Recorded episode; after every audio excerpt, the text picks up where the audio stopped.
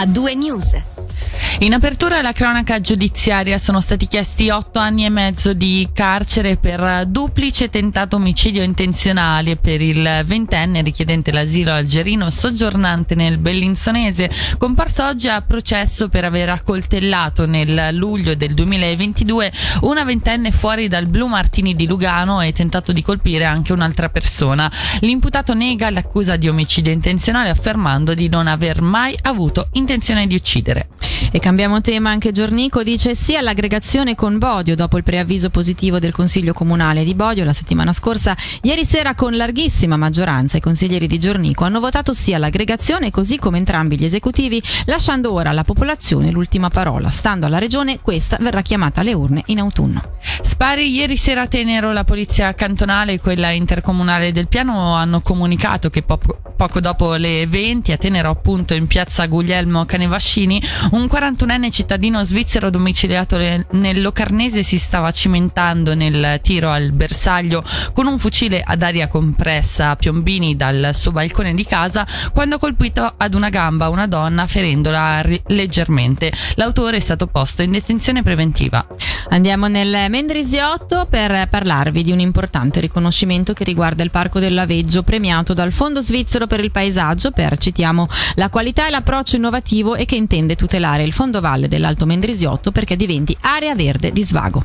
Il riconoscimento significherà un contributo di 45.000 franchi. Stando al comunicato del fondo svizzero, dell'iniziativa sono stati apprezzati il coraggio di affrontare una situazione paesaggistica complessa in un territorio sottoposto ad una forte pressione edilizia, nonché l'approccio innovativo partito dal basso, ossia dall'Associazione cittadini per il territorio che ha poi trovato il sostegno di partner pubblici ma anche privati. Abbiamo parlato con la coordinatrice Grazia Bianchi. Questo riconoscimento del Fondo svizzero per il paesaggio ci fa molto piacere, è un contributo che premia ovviamente il nostro impegno, le motivazioni sono proprio interessanti. Riconoscono in particolare il fatto che il nostro sia un progetto partito dal basso e coinvolge la popolazione. Difatti noi abbiamo previsto delle attività di volontariato sia di pulizia del fiume che dei fondali del lago, di piantumazioni di alberi e molte persone bisogna dire che hanno anche partecipato a patrocinare l'acquisto di piante, per cui a loro, oltre al fatto che noi cureremo questo aspetto più rivolto alla natura, piace molto il fatto che coinvolgiamo la, la popolazione, gli abitanti della zona, perché pensano che sia un modo per affezionare in qualche modo le persone al territorio. Nell'ambito della prevenzione della sicurezza stradale torna la campagna Distratti Mai promossa dalla Polizia Cantonale. Sono infatti sempre troppi gli incidenti legati all'uso dello smartphone mentre si è alla guida. Lo scorso anno sui 3.931 sinistri avvenuti sulle strade del cantone, quelli legati alla distrazione al volante sono stati il 21%, disattenzione spesso causata da un uso impropriato del telefono. Da luglio quindi verranno effettuate delle azioni di sensibilizzazione e repressione mirate da parte delle forze dell'ordine.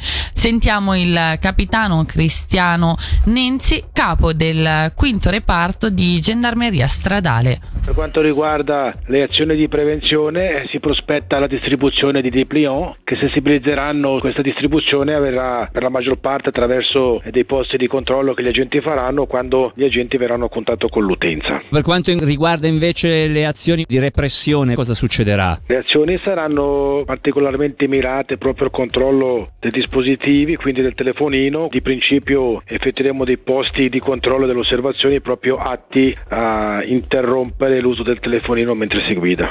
Dati alla mano, dopo un periodo Covid abbiamo avuto due anni nei quali abbiamo operato con questa campagna di prevenzione. Il primo anno si registrano dei dati del circa 21% di incidenza dell'uso del telefonino in riferimento agli incidenti, nel secondo anno i dati sono pressoché uguali, quindi non sono aumentati, quindi possiamo anche dire che la campagna da un certo punto di vista ha avuto successo. È chiaro che l'obiettivo finale è quello di ridurre l'incidenza dell'uso del telefono per rapporto agli incidenti che succedono. La campagna si propone soprattutto un obiettivo che è quello di garantire sempre la sicurezza, lo fa attraverso proprio i controlli e la prevenzione, però il valore soggettivo è molto importante, la persona sapendo che ci saranno dei controlli evidentemente riduce l'utilizzo del mezzo. Per noi quello che conta è utile sottolineare il valore soggettivo, ossia proprio la percezione che l'attività di repressione serva soprattutto alla sicurezza e non andare a, ad incidere sul cittadino in termini finanziari. La sanzione può essere la più lieve per una contravvenzione di 100 franchi e poi per i casi più importanti può essere la revoca della licenza. Ci dedichiamo ora al mondo della musica con cinque concerti nella cornice del castello di Montebello a Bellinzona. Torna fino al 14 di luglio il Montebello Festival che si apre questa sera alle 18.30 con una conferenza a Bellinzona sul tema dell'edizione di quest'anno, ossia il rapporto tra musica e letteratura. Nel servizio Fabio Tognetti, fondatore e organizzatore del festival. Il campo è vastissimo dal fatto di, eh, come dire, voler enfatizzare un testo cantandolo, e qui eh, basti pensare al canto gregoriano, da lì in poi eh, eh, il connubio tra musica e letteratura è sempre stato presente nell'evoluzione del linguaggio musicale. Quindi ecco, il tema è vastissimo, abbiamo scelto solo alcuni esempi concentrandoli in uh, un periodo eh, assai ristretto, quindi eh, dal tardo romanticismo al primo Novecento. E sul programma del festival torneremo nel dettaglio nel corso della seconda ora di A2 News.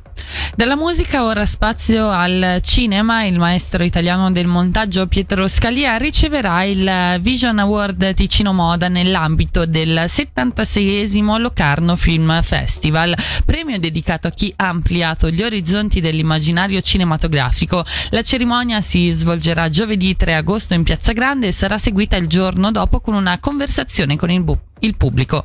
Scalia ha collaborato con numerosi grandi del cinema, da Michael Mann a Bernardo Bertolucci, sarà omaggiato dal festival con la proiezione di due dei, ti- ti- dei titoli che hanno segnato la sua carriera, ossia Good Will Hunting di Gus Van Sant e Black Hawk Down di Ridley Scott. Infine parliamo di una nomina in seno al consiglio direttivo della RSI, nomina che vedrà dal 1 ottobre Lorenzo Erroi e Roy come nuovo responsabile del Dipartimento Cultura e Società. L'attuale co-vice direttore della regione, già direttore del settimanale Ticino 7, è stato nominato, secondo quanto fa sapere un comunicato della RSI, su proposta del direttore Mario Timbale dal comitato del Consiglio regionale della SSR Svizzera Italiana Corsi. E Roy subentrerà a Katie Flaiano, che sempre dal 1 ottobre sarà alla testa dei progetti digitali. E dal Ticino oggi, per il momento, con questo notiziario è tutto. Ora ci ascoltiamo Amore Indiano di Tommaso Paradiso. A due news.